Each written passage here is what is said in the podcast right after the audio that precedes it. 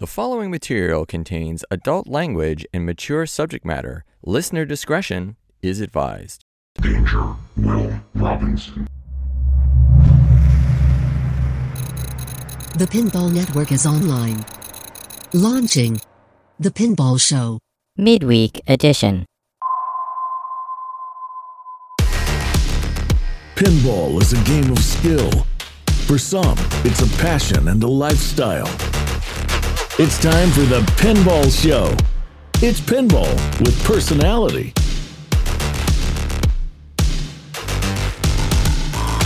Hey everyone, and thank you for joining me again on the Pinball Show Midweek Edition. Hope you are all well. I am, of course, your host, Craig Bobbie, and for the next 30 minutes or so, we will continue our chat about the topics and happenings in the world of pinball. Occasionally, we'll have a guest along for the ride, and hopefully, we'll have a little fun along the way. So, if that sounds fun to you, well, what are we waiting for? Let's get started.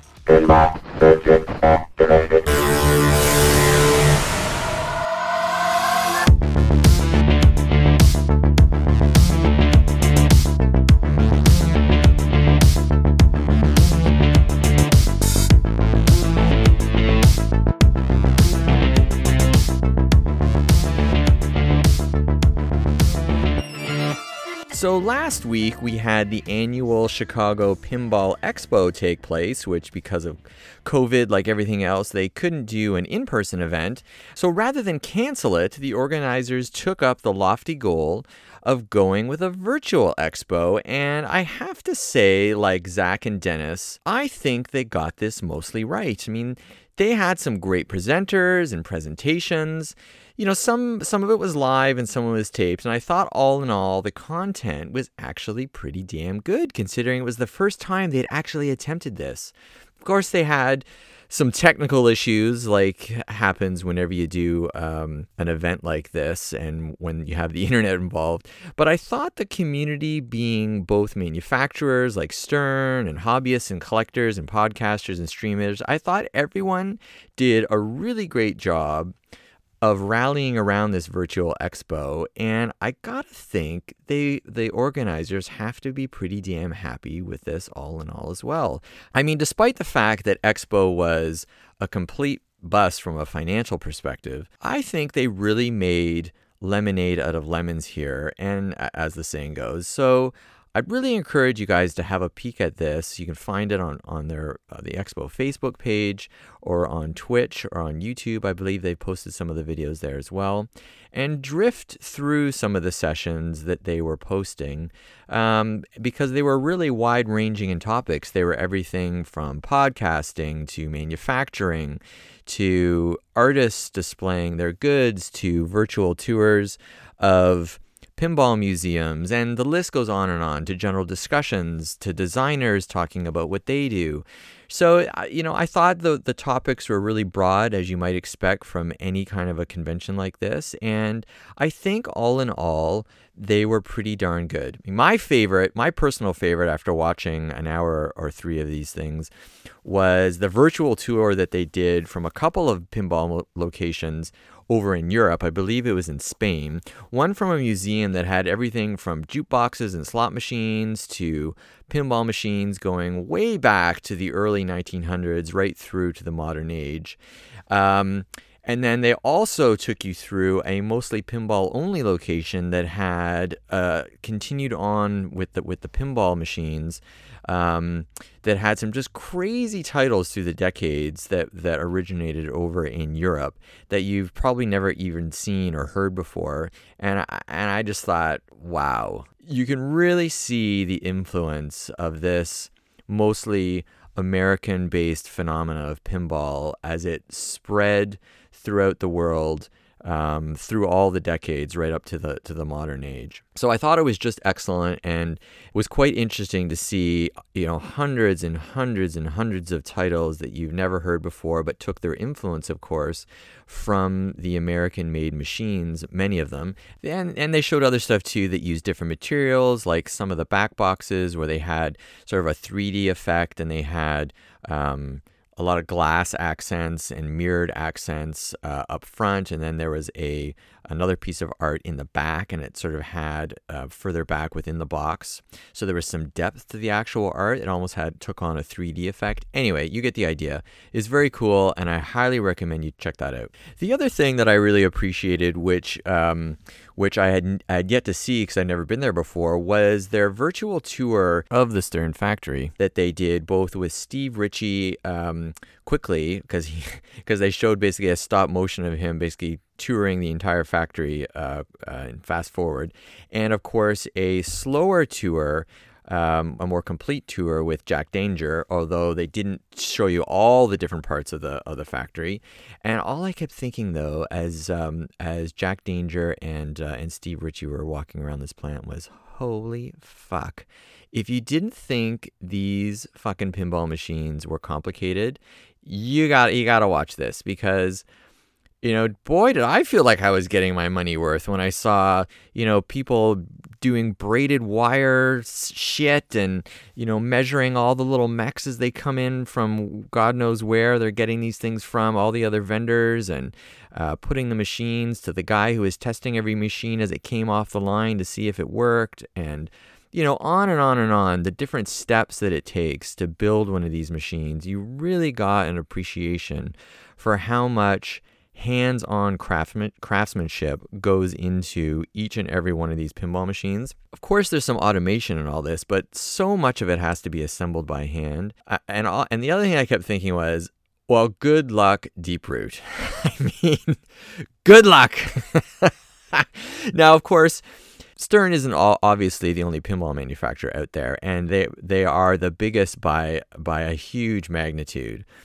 But man, or you know, I was just in awe at how big that place. And a part of me, you know, kind of didn't want to see it in some ways. It's like it's like walking into either a fast food place or um, you know, a high end restaurant, I don't want to see how the chef is making th- their designs in the back. I, I don't want to see that because it kind of takes the mystery out of everything in some ways, you know. So a part of me, you know, the child in me is like going, ah, I don't, I don't want to see this. I, I don't want to see, I don't want to see, you know. Whereas, you know, the adult in me is like, oh, this is so cool. I got to see how this thing's all put together and how they do everything. So you know, I was I was going back and forth. The the other thing that I uh, I thought of as I was watching Jack, Jack Danger uh, walk through the plant was I want everybody in that plant to go half the speed that they're going right now because I don't want any quality problems with my particular machine.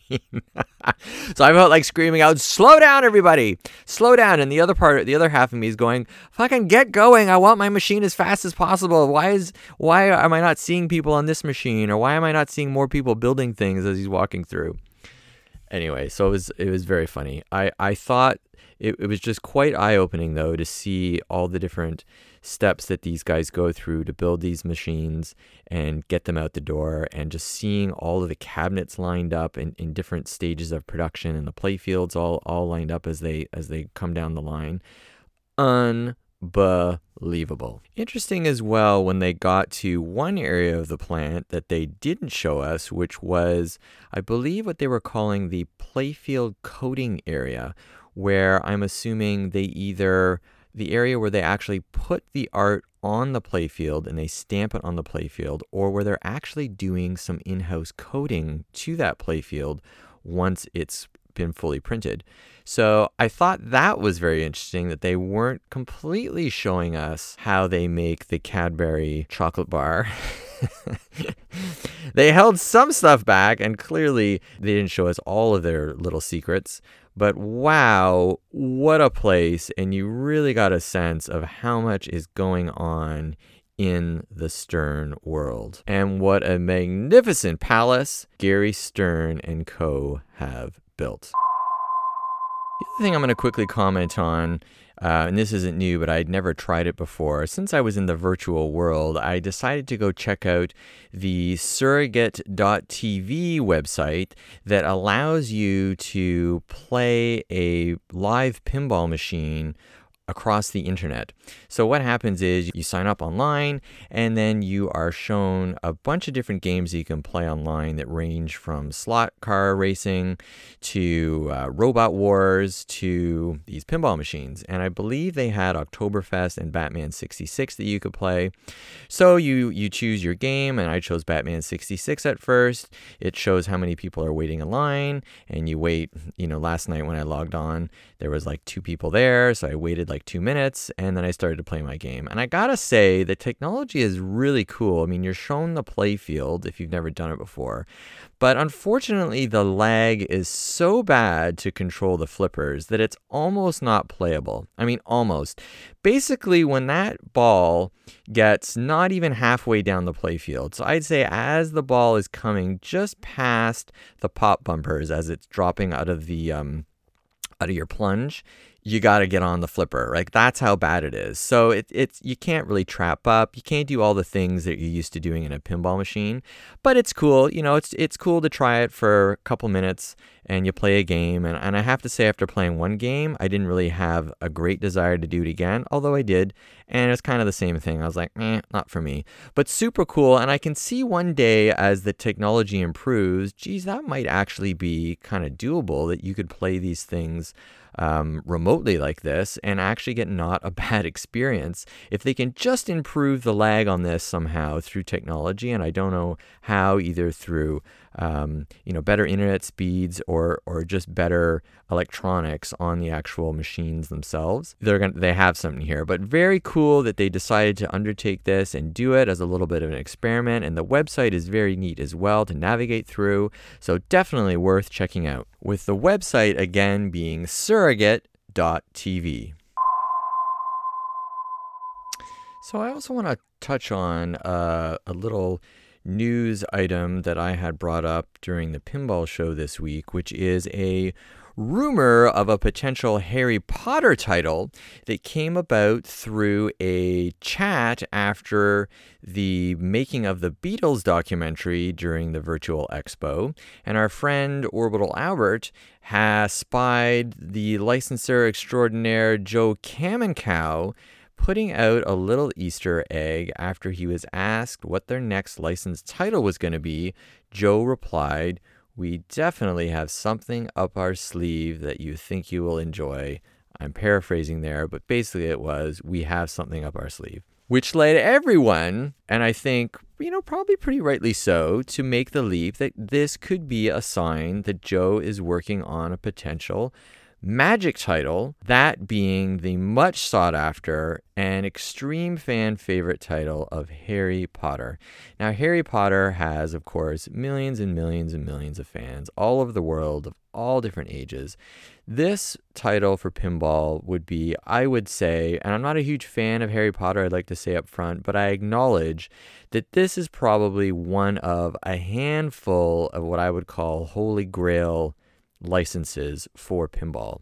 These are the titles that people want most and that people are clamoring for and would be probably the most sought after, not only by pinball collectors, but probably collectors and hobbyists who are just fans of the Harry Potter franchise, much like Guns N' Roses. Anyway, so Joe makes the reference. It brings up some interesting thoughts about licenses and getting access to licenses. I think we saw a great example during the reveal of GNR where Eric Meunier was explaining how they got the license or how they got access to the license of Live and Let Die that was, of course, held jointly probably by Paul McCartney, and maybe he was the majority license owner. That was a block in terms of Eric being able to use this in his title, and uh, of course, it took Slash to call Paul McCartney in about 10 minutes and have a discussion discussion and get approval to use that game. Something like that, I think, is going to have to occur with this Harry Potter license. As rumor has it,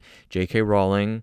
I don't know if she's not a fan of pinball or she's just not not one to sort of roll out licensing for what maybe she considers a, a, a frivolous thing as pinball. Who knows? Anyway, there's a bit of a block there. And uh, it'll be just interesting to see how much Joe Kaminkow how far he can go with this license and how much access they're going to be able to get should he be able to secure it. Of course, getting a license like Harry Potter, I would argue, is far more complicated than getting a song license because we're talking about all sorts of different assets as been as has been explained in the past everything from images to actors sign offs to the author which is J.K. Rowling her her sign offs Music rights, the list goes on and on. you know so they can be very complicated i think and very expensive i'm sure in order to secure these things and as zach and dennis were you know arguing or talking about i i'm, I'm wondering out loud too how necessary is it for them to get complete access versus partial access in order to present a title that is ex- still extremely fun and worthwhile playing. I think Jurassic Park is a perfect example of that, of where they've got partway there, but there wasn't a lot of actor involvement. Uh, I think there was only one, and that was Wayne Knight, who played Dennis Nedry. and that was kind of about it. And then you had the T Rex and a few of the dinosaurs and the logo. They didn't even get licensed to use that the brand on on the Jeep. Anyway, this is all old news, but it does sort of. Um, and there was certainly a lot of outcry about this when the title was first revealed, especially for fans of the title who were crying that they didn't have everything. Now, did it stop, though, that game from being extremely successful and popular to this day? Absolutely not. And I think once the fervor calmed down, everyone realized that shit, this thing's actually great. It won Game of the Year in 2019. Good luck trying to find or order yourself a Jurassic Premium or even a Pro these days. You're going to be waiting for months because people, again, recognized that, you know what? This title is actually pretty fucking good. And I'm going to order it. And I don't care if Jeff Goldblum or any of the other characters who, uh, who people know and recognize from that movie aren't in it. And so I wonder, and I believe it was Dennis who was saying, no matter kind of what they get, I think there's going to be people that are always going to criticize it and be down on it. So I just wonder at the end of the day, how necessary is it? I mean, of course they've got to get some some of the licenses, or they can't even get off the ground ground with it. But you know, like a Star Wars, I think is a great example where they kind of got most of the way there, but the, it just wasn't executed at the at the end of the day very very well, at least in my opinion. Um, so it wasn't appealing to those hardcore Star Wars fans, in my opinion, um, as well as it could. You could point a little bit to the design of that title, but I but I point more to how they actually used the assets and licenses that they had effectively to bring together or to sort of make it a little more all encompassing and that all important description theme integration. There wasn't enough theme integration of Star Wars into that pinball machine so you actually felt like you were in that world and if anything it felt way too complicated like the, the, the interface and anyway we're not going to go into a star wars review here but i think that's a great example again of a of a the, the downside of a company getting a license and not necessarily utilizing it to the best of its potential but anyway, just to finish all that off, I think Harry Potter would make a hell of a license and certainly would bring a ton of fresh eyes to the world of pinball. I think it could be nothing but positive. So I wish Kaminkow and Co. all the luck in the world and come on, JK, cough up the goods and give us the license. The other point I wanted to make is sometimes when you're trying to get a license, it seems to me that you just need that secret ingredient or that key to that license. And I think in the case of the GNR example, it was Slash. I mean, he had the keys to that Live and Let Die song. I don't know if other people could have called Paul up and had that same discussion. It seemed like Slash may have been one of only uh, you know two or three people on the planet that could have actually called him directly and said, "Hey, Paul," and obviously had, from what it sounds like in in in the Straight Down the Middle documentary, a fairly quick discussion about getting access to that license. Here's what I have going on in my head when Slash calls Paul. The phone's ringing and Paul picks it up. Hello, and Slash's like, "Hey, Paul." He's like, "Yeah, who's this?" It's Slash, man. What's going on? How you doing? Oh, Slash, how the fuck are you, man? It's been a while. Yeah, you good? Good? Yeah, I'm good, man. Where, by, where are you calling from? I'm, I'm in the States, man. Oh, really? He's like, where are you? Oh, I'm in the Bahamas.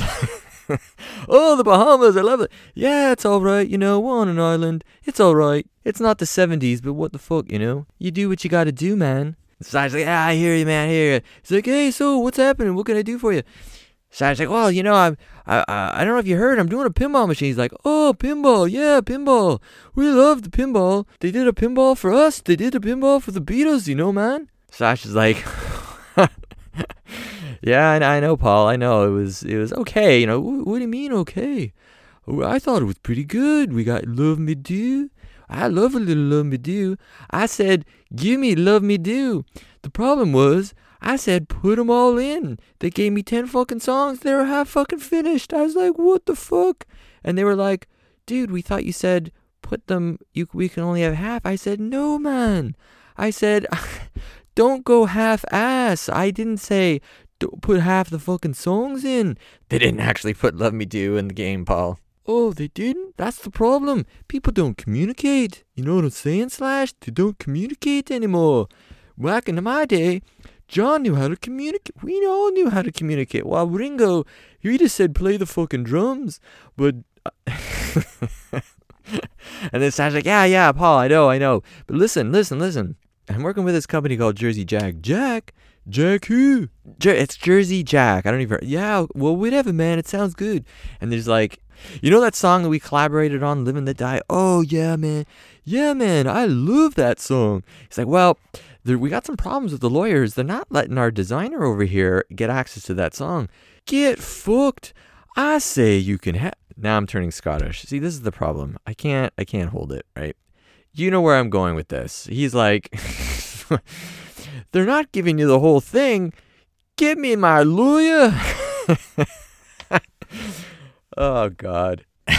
Zach Meny put me up to this. I'm blaming Zach. I, I, I gotta think that they had a very fun fun conversation and Paul was like, do what you want. I mean, Jesus, it's not about the money. And it's not about the money. It's about helping a friend at the end of the day.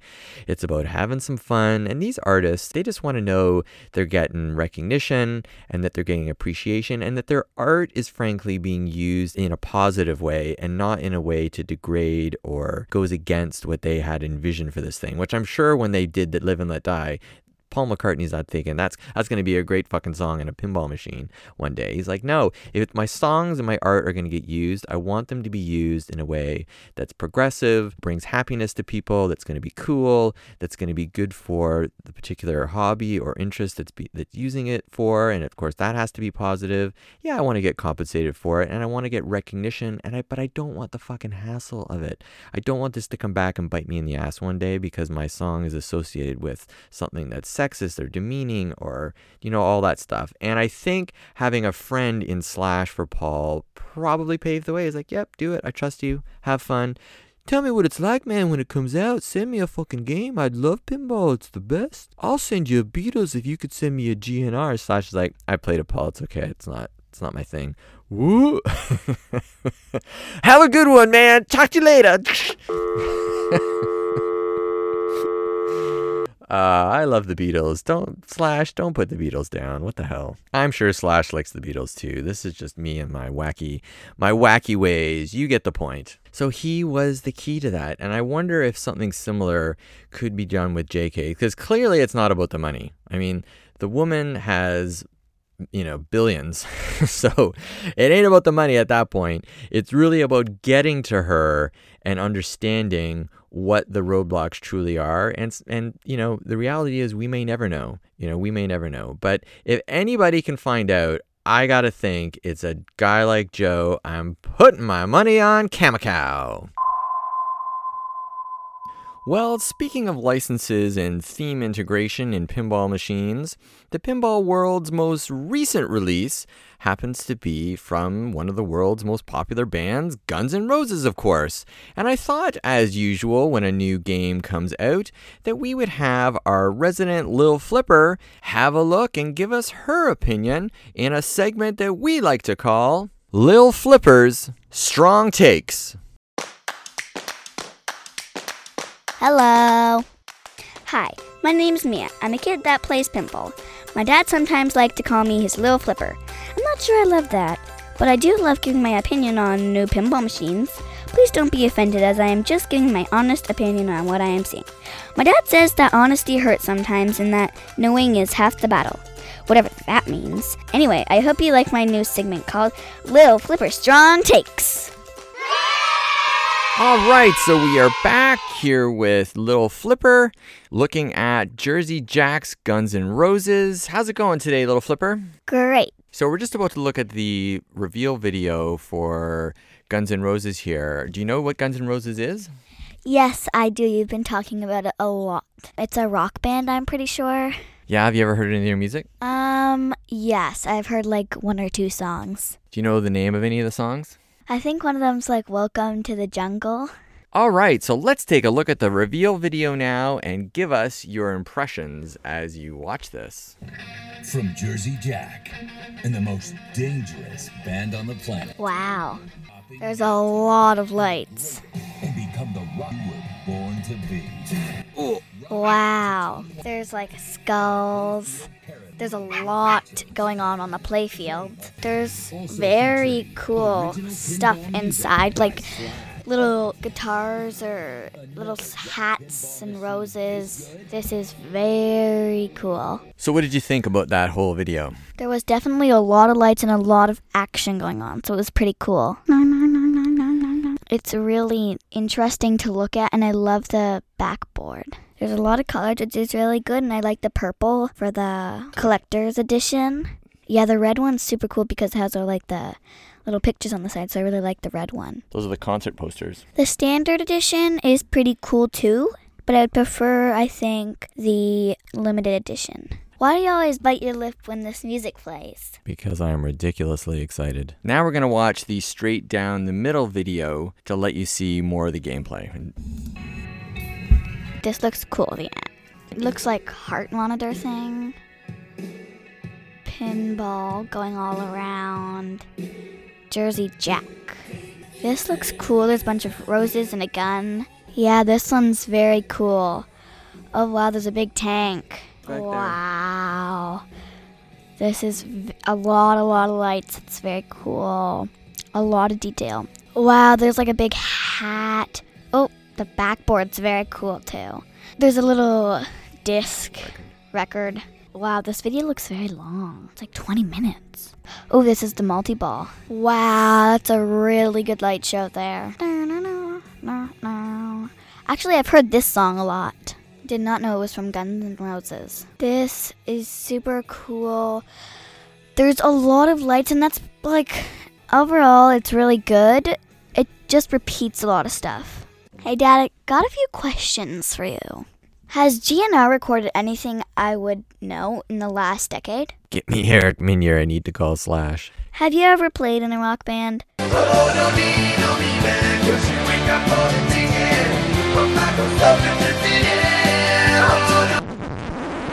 Why is it called GNR and not GAR? Are you going to use my college fund money to buy this pinball machine? Only if it's my dream theme. Dad, when you played pinball as a kid, did you take a horse and wagon to the arcade? I'm not answering that. Welcome to the jungle. Well, thanks for joining us today, Little Flipper. What do you think of this GNR? Is it a buy or is it a sell? I would buy it if you're a good collector. Whoa. Did you feel like in watching it, it was like watching a concert? Did you feel like you were in the concert? Not really. Have you ever been to a concert before? Nope. If you could go to a concert, any concert, which concert would you go to? Hmm, maybe Ava Max. Who the heck is Ava Max? You listen to her all the time.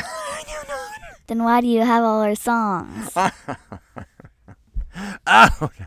Well, thanks, Little Flipper, for taking the time to review this game with us. Always insightful to chat with you, and look forward to the next time we see a new release to get your opinion. We'll chat soon. You're welcome. Thank you and bye. That's all, folks. Well, that about wraps it up for episode 15. We thank you very much for listening and hope you enjoyed yourself. We'll be back next week, as usual, to talk about the various events and happenings in the world of pinball. But until then, I'm Craig Bobbie. Catch you on the flip side.